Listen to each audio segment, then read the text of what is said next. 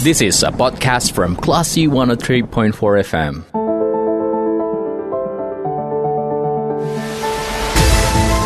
Sesaat lagi Anda akan mencermati Bincang Sehat Semen Padang Hospital.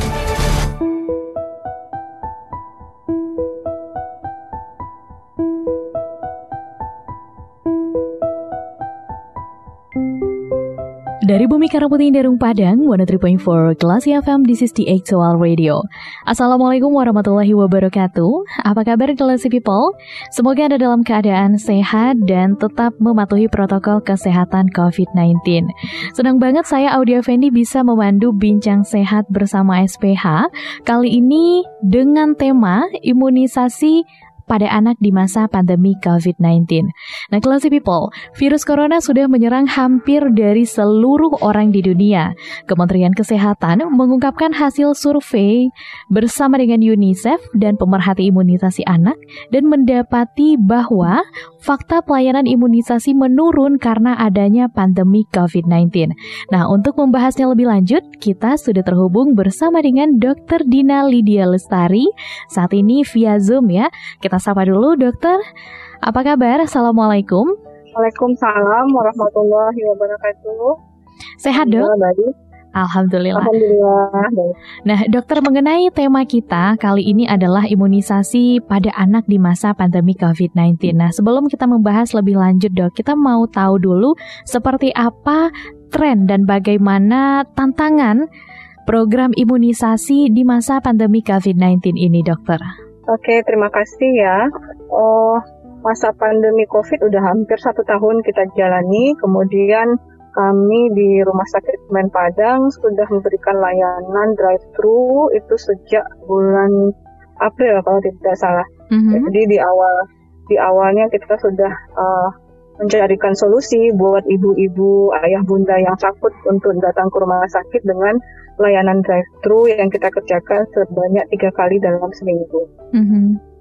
Baik, nah dokter di masa pandemi COVID-19 ya, tidak hanya sebelum uh, tidak hanya di masa pandemi, namun uh, jauh sebelum masa pandemi, seberapa penting sih dokter kita harus melakukan imunisasi terhadap anak?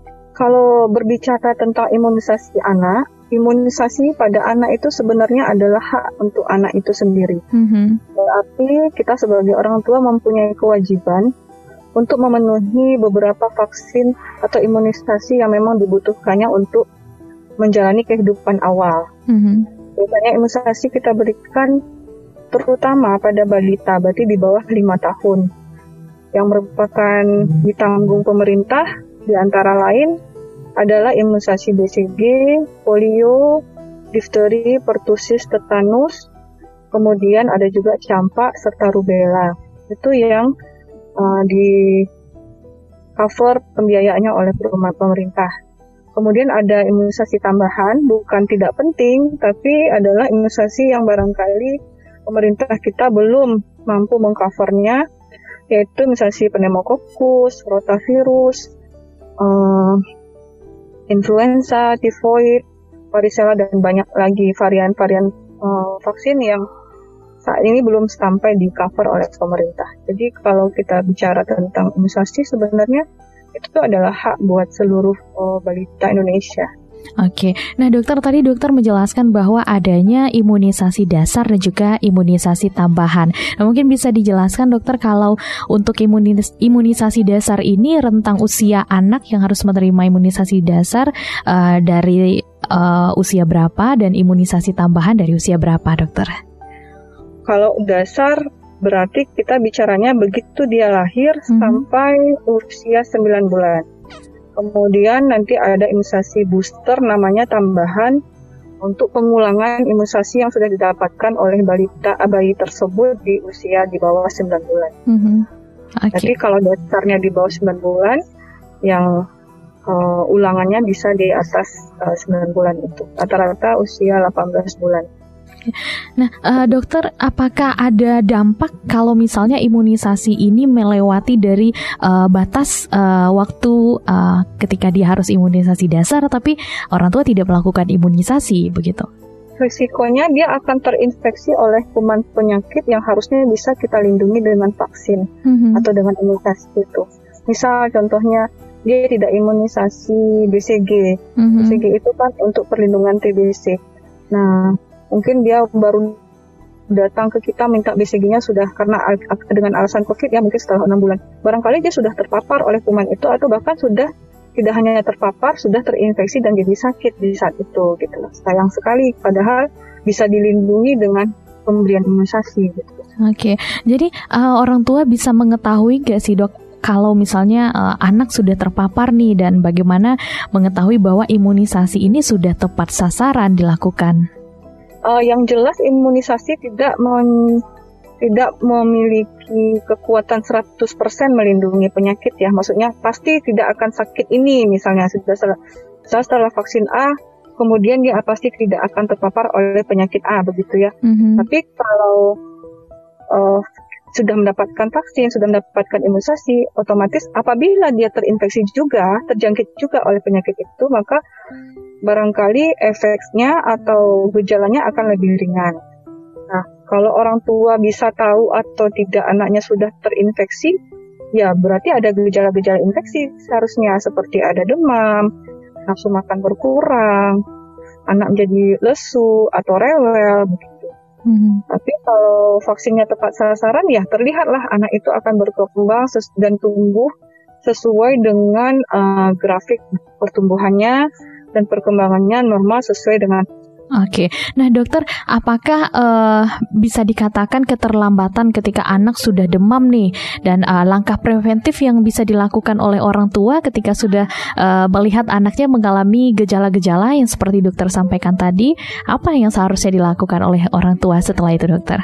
Kalau gejalanya demam, orang tua sebaiknya kalau memiliki balita sudah punya stok obat demam di rumah, mm -hmm. kemudian punya termometer sendiri terserah mau air raksa atau termometer yang digital. Kalau saya anjurannya yang digital karena lebih memudahkan penggunaannya dan risiko pecahnya kecil gitu kan karena bahannya lebih uh, lembut mm-hmm. untuk bayi ataupun balita. Nah, apabila sudah terjadi demam, otomatis orang tua boleh memberikan obat demam kalau suhunya sudah di atas 38,5 mm-hmm. derajat Celcius. Nah, setelah itu apa yang harus mereka lakukan ketika demam tidak turun atau uh, ada gejala-gejala tambahan lain baru uh, itu adalah flu untuk orang tua membawa bayi atau balitanya ke rumah sakit atau ke fasilitas kesehatan terdekat. Oke, nah uh, dokter seberapa uh, mampu dan seberapa uh, manjur ya sih imunisasi ini dilakukan untuk mencegah berbagai uh, penyakit kalau mau tanya seberapa manjurnya, sudah terlalu banyak bukti yang menyatakan bahwa kita sudah banyak bebas dari penyakit-penyakit yang dulunya di dunia merupakan wabah sama seperti corona ini. Gitu. Mm-hmm. Seperti dulu adanya wabah penyakit rubella gitu. Sekarang sudah sangat berkurang sekali gitu. gitu. Kemudian ada wabah difteri yang kita baru-baru ini di Kota Padang itu akibat uh, tidak melakukan imunisasi secara rutin gitu. Jadi kalau efektivitasnya sangat efektif kalau cakupannya juga besar. Misalnya lebih dari ada ada hitungan cakupan untuk imunisasi di atas 80 sampai 90% persen cakupannya maka bisa dikatakan uh, tidak akan uh, suatu negara atau suatu daerah itu tidak akan terjangkit penyakit yang sudah kita berikan vaksin. Oke, nah dokter dalam imunisasi ada istilah uh, eh, PD3I atau penyakit yang dapat dicegah dengan imunisasi. Nah ini uh, bagaimana mengetahui atau memberikan langkah preventif dengan anak yang rentan PD3I ini dokter? Kalau preventifnya ya jelas pemberian vaksin ya, pemberian imunisasi uh, yang merupakan penyakit daftar penyakit yang PD3I itu seperti difteri, pertusis, tetanus, campak, bahkan ya semua yang ada di vaksin itu apabila bisa kita berikan berarti itu adalah kelompok penyakit yang sebenarnya bisa dicegah dengan vaksin. Oke, okay, baik. Kalau begitu dokter kita uh, break dulu sebentar dan uh, classy people jangan ke mana-mana. Kita akan kembali setelah komersial berikut ini masih dengan uh, dokter Dina Lydia Lestari SPA. This is a podcast from Classy 103.4 FM.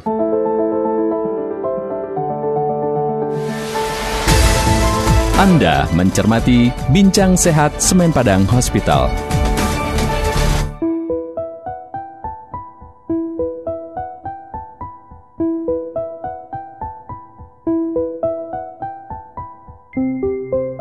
Modulasi FM di Actual Radio Kelas Pol, Anda kembali mencermati program Bincang Sehat bersama FPH dan kali ini narasumber kita adalah Dr. Dina Lydia Lestari. Tema kita adalah bagaimana imunisasi terhadap anak dilakukan di masa pandemi COVID-19. Tadi sudah menjelaskan seberapa penting imunisasi dilakukan untuk mencegah terjadinya berbagai macam penyakit ya. Dan uh, dokter, kita mau tahu nih seperti apa prinsip dasar yang harus dilakukan oleh orang tua supaya imunisasi tetap bisa berjalan di tengah pandemi COVID-19 ini, dokter?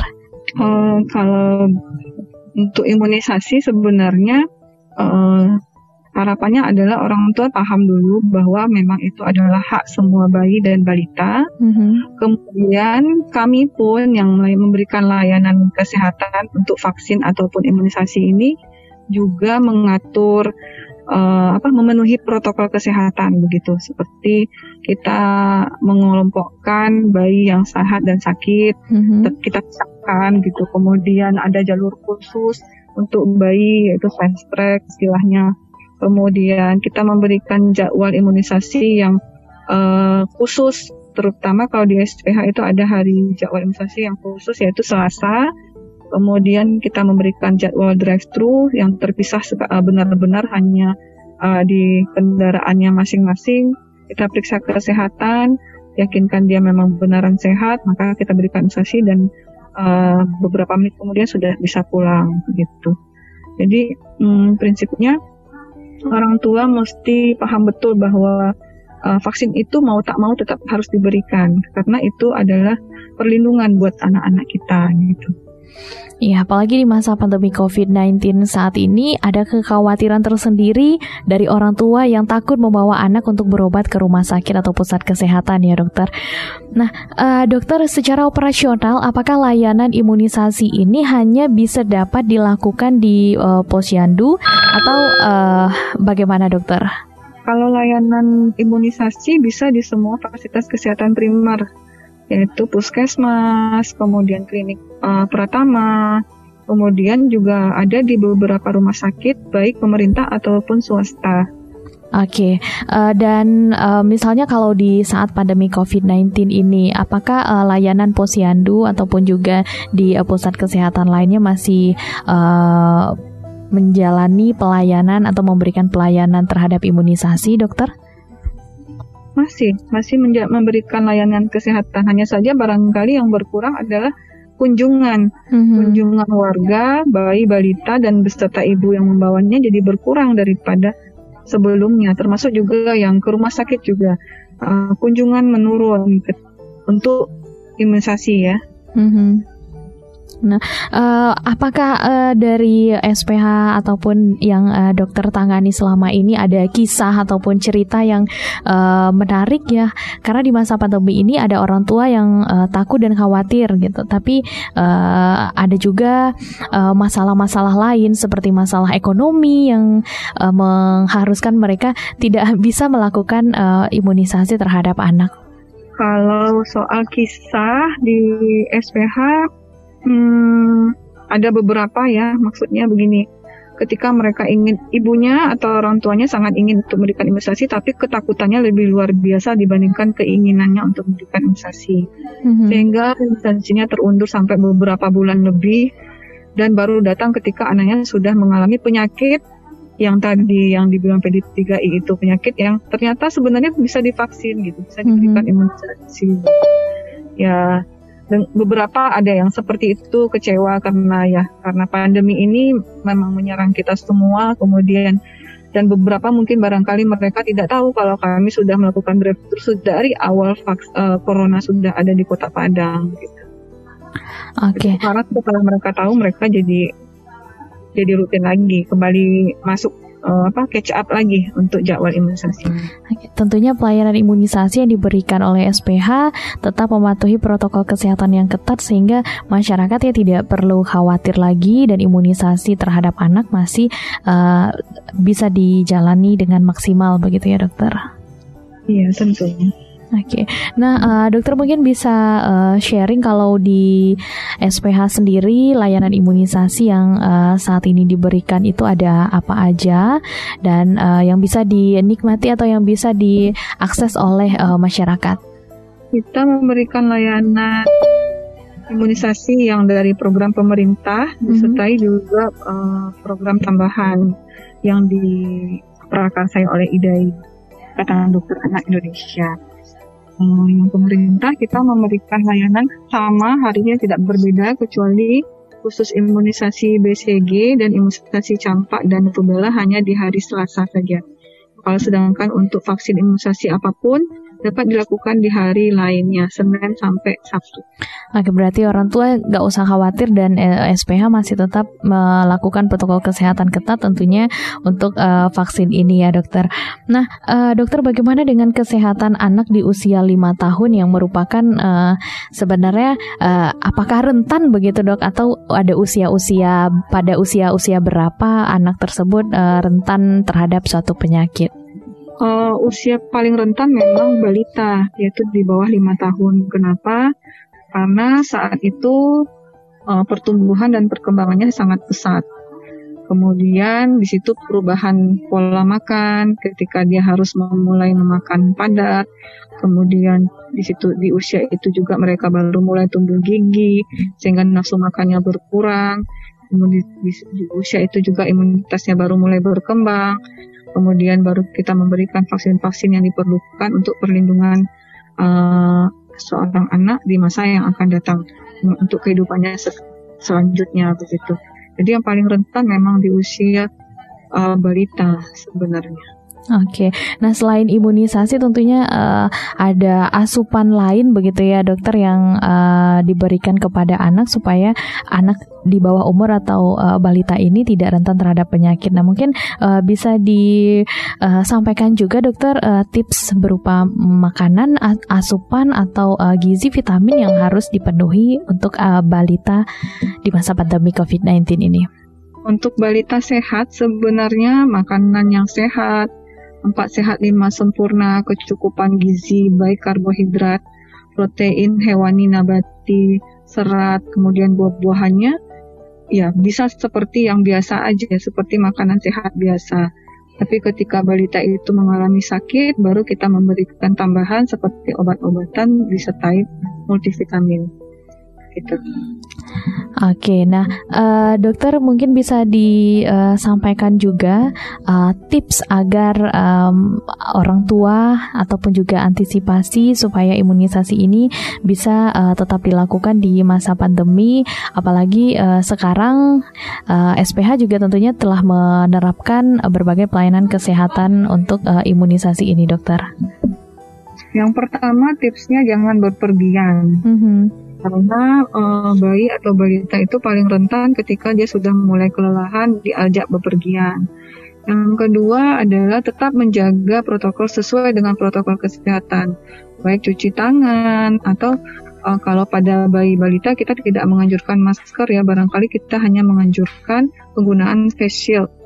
Uh, kemudian uh, cukup istirahat, kadang beberapa anak juga tidak mau tidur siang ya, cukup istirahat Kemudian ngikutin uh, jadwal imunisasi sesuai sebaiknya sesuai dengan jadwal yang sudah ditentukan sehingga uh, imunitas yang terbentuk itu sangat sempurna dan bagus sehingga dapat menjamin perlindungan uh, terhadap penyakit yang kita uh, penyakit yang kita cegah melalui imunisasi tersebut. Gitu. Oke, okay. baik, uh, dokter. Tempo hari kita uh, di nggak dihebohkan gitu ya, tapi ada pemberitaan di media sosial bahwa uh, bayi dengan usia tiga bulan setelah uh, mendapatkan imunisasi polio uh, meninggal dunia dan orang tua menyalahkan bahwa uh, penyebab kematian anak ini adalah karena uh, vaksin ini, dokter. Ini bagaimana uh, pandangannya terhadap kasus seperti ini, dokter? uh, vaksin uh, yang diberikan kalau dalam kasus ini kalau ini polio ya polio merupakan kuman yang sudah dilemahkan mm-hmm. berarti tidak mungkin kuman tersebut mampu menjadi penyerang daya tahan tubuh anak itu uh, sangat kecil kemungkinannya karena yang vaksin yang diberikan adalah kalau tidak bagian hanya potongan dari bagian si kuman itu atau kalaupun dia seluruh kumannya tapi adalah kuman yang sudah dilemahkan atau kuman mati yang diberikan. Tujuan pemberian vaksin ada hanya mengenalkan kepada si daya tahan tubuh si anak uh, bahwa oh ini kuman loh, nanti kalau ini datang lagi kamu serang ya begitu. Jadi kalau barangkali ini hanya uh, kejadian yang terjadi bersamaan. Mm-hmm. Ketika dia habis ter, diimunisasi, barangkali uh, setelah itu dia mengalami sakit. Nah, sakit itulah yang barangkali menyebabkan menghantarkan ke kemati ke jalan kematiannya. Tapi uh, kalau karena vaksin saya sih tidak percaya hal seperti itu. Berarti tidak ada istilah anak meninggal dunia karena uh, imunisasi ya, dokter? Ya, barangkali hanya kejadian yang bersamaan sehingga sama seperti kita uh, misal nih lagi makan di mobil terus hujan, apakah mm -hmm. hujan itu terjadi karena kita lagi makan, makan di, mobil? mobil? Enggak, enggak gitu. iya. Jadi hal yang terjadi bersamaan tapi sebenarnya nggak ada hubungan sama sekali begitu. Oke, okay. nah dokter uh, setelah melakukan imunisasi gitu, apakah uh, dari uh, bayi akan uh, menimbulkan reaksi-reaksi tertentu begitu dokter, atau atau sama aja gimana dokter? Kalau reaksi pasca imunisasi tentu ada, tapi tidak terlalu banyak dan tidak sering terjadi. Istilahnya adalah um, KIPI, mm-hmm. kejadian ikutan pasca imunisasi. Uh, apa saja gejala-gejala yang mungkin muncul di KIPI itu ya apa pun yang terjadi setelah uh, masa durasi pas pemberian imunisasi mungkin bisa demam atau nyeri bekas suntikan atau kemerahan di bekas suntikan atau barangkali anak menjadi rewel karena dia nggak bisa bilang sakit kan jadi akhirnya dia rewel. Padahal itu biasanya paling sering karena nyeri di bekas uh, suntikan atau uh, suhu tubuhnya meningkat. Itu paling sering yang terjadi. Berarti rata eh, rata-rata yang uh, dialami oleh bayi pasca imunisasi ya, seperti itu tadi begitu yang dokter? Tidak semua imunisasi memberikan gejala seperti itu. Mm -hmm rata-rata imunisasi yang masih menyebabkan demam hanya DPT paling sering. Yang selainnya seperti polio, BCG, atau imunisasi lain sudah tidak lagi menyebabkan demam. Jarang sekali menyebabkan demam. Dan DPT pun sekarang sudah ada yang bentuk patennya yang tidak menyebabkan demam. Jadi ya, imunisasi hampir tanpa keluhan lah kalau saat ini ya karena sudah bagus-bagus semua vaksinnya. Oke, okay, baik. Kalau begitu, uh, Classy People, kita nanti akan lanjutkan lagi setelah commercial break berikut ini. So, jangan ke mana-mana, keep tune di 103.4 Classy FM di Actual Radio. This is a podcast from Classy 103.4 FM.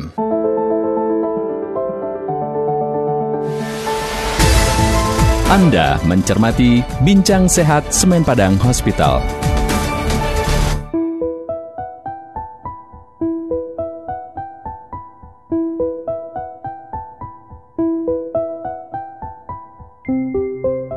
103.4 Kelas FM di Actual Radio. Kelas People Anda kembali mencermati program Bincang Sehat bersama SPH Dan uh, kita masih membahas uh, tema mengenai uh, imunisasi anak di masa pandemi COVID-19 Dan uh, spesial pada kesempatan kali ini narasumber kita Langsung Dokter Dina Lydia Lestari dari uh, SPH Nah dokter tadi kita sudah bahas panjang lebar mengenai vaksin dan juga imunisasi yang harus diberikan terhadap anak dan orang tua tidak perlu khawatir untuk memberikan uh, imunisasi ke pelayanan kesehatan ataupun juga posyandu di tengah pandemi COVID-19 karena pelayanannya sudah uh, ketat sekali untuk protokol kesehatan COVID-19.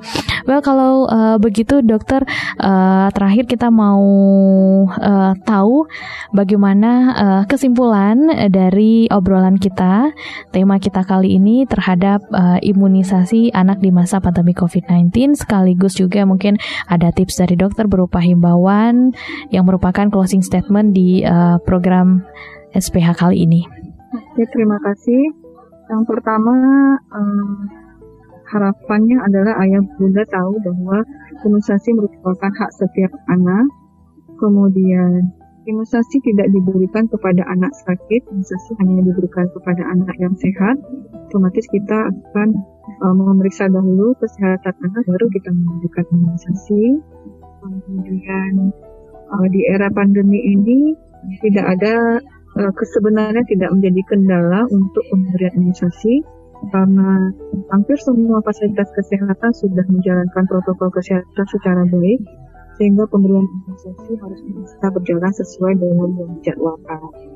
Kemudian untuk menjaga buah hati balita kita, anak-anak kita dari terinfeksi atau terjangkit penyakit apa pun itu, termasuk juga pandemi COVID ini adalah tetap menjaga makanannya yang sehat, kemudian memberikan uh, asupan gizi yang seimbang, kemudian istirahat yang cukup. Bayi balita tetap harus tidur siang, harus tidur malam yang cukup. Kemudian memberikan multivitamin kalau perlu, atau apabila kita merasakan bahwa makanan yang kita berikan rasanya tidak mencukupi untuk uh, kebutuhan mikro yaitu multivitamin dan mineral. Uh, saat ini kami di SPH sudah memberikan layanan, sudah membuka layanan uh, imunisasi drive-thru, uh, sudah kami jalankan hampir uh, selama masa pandemi di Kota Padang. Alhamdulillah mendapatkan sambutan yang baik dari masyarakat dengan adanya um, fasilitas drive-thru ini yang kita lakukan setiap hari Selasa, Kamis, dan Sabtu uh, dengan uh, jadwal dokter yang berbeda. Bagi uh, ayah bunda yang ingin mendapatkan vaksin, vaksinasi melalui drive-thru dapat mendaftar secara WhatsApp atau menghubungi layanan dari rumah sakit Pandang Oke. Okay. Baik, kalau begitu dokter terima kasih knowledge dan juga informasi yang diberikan uh, untuk pendengar kita kali ini. Semoga informasinya bermanfaat dan untuk Anda kelas people yang ketinggalan, Anda bisa mencermati bincang sehat bersama SPH di podcast kelas FM. Anda bisa download aplikasinya di Play Store dan juga App Store di www.kelasifm.co.id. Well, kalau begitu kelas people kita juga mau dengerin nih update terbaru dari SPH. Kali ini kita nggak hanya bersama Dr. Dina Lidi dia. Tapi kita juga terhubung nih bersama Bang Eko Ata. Mungkin Bang Eko ada yang ingin disampaikan mengenai update terbaru dan juga informasi-informasi penting yang uh, bisa diakses oleh masyarakat mengenai SPH. Ya, salam sehat, selamat sore Ibu Dokter dan kakak penyiar. Ya, kalau sekarang update terbarunya kita belum ada untuk pak yang pelayanan pas COVID itu mungkin yang terbaru untuk poliklinik anak mungkin ya masih di seputar ya vaksin drive thru gitu. Jadi jika masyarakat Kota Padang cemas bawa anaknya untuk imunisasi ke rumah sakit, jadi kita ada salah satu solusinya dengan vaksin drive thru. Jadi semua ada informasi itu sudah ada di Instagram kami di @semenpadang underscore hospital dan juga ada di Facebook itu semuanya informasi tentang drive thru juga ada di media, media sosial kita itu ya jadi bisa langsung aja upload dan uh, bisa langsung aja follow gitu ya Bang Eko ya, uh, sosial media SPH ah. dan nantinya pelayanan kesehatan yang diberikan oleh SPH sudah mematuhi protokol kesehatan dengan standarisasi yang ketat. Ya sudah kita sudah melakukan standarisasi sesuai dengan Kementerian Kesehatan itu. Oke, okay, baik. Uh, Classy People, terakhir mengenai tema kita kali ini dan juga kesimpulannya sudah diberikan dokter kali ini, saya juga uh, dapat mengambil sebuah benang merah ataupun juga garis bahwa dunia tanpa satu vaksin saja dapat melumpuhkan aktivitas miliaran penduduk dunia. Maka, Classy People dan juga masyarakat, yuk kita sama-sama memanfaatkan semaksimal mungkin ketahanan tubuh buatan yang telah ditemukan oleh para pakar. Imunisasi yang lengkap dapat membantu menumbuhkan kekebalan tubuh bersama dan akhirnya bisa memusnahkan penyakit ya. Dan kelas people ini imunisasi juga merupakan cara teraman juga terefektif melindungi anak kita sama dengan melindungi diri, keluarga dan juga masyarakat lainnya dari berbagai ancaman penyakit menular. Kalau begitu kelas people Kalau bisa kita cegah, kenapa kita harus tunggu mengobati? Segera imunisasi, pastikan imunisasi lengkap sesuai dengan panduan dan lindungi diri, lindungi orang lain. Salam sehat dari saya Audi Effendi dan juga Dr. Lina Lydia Lestari, Bang Eko juga. Kali ini akhirnya saya beserta dengan tiga narasumber pamit undur diri. Assalamualaikum warahmatullahi wabarakatuh and then see you.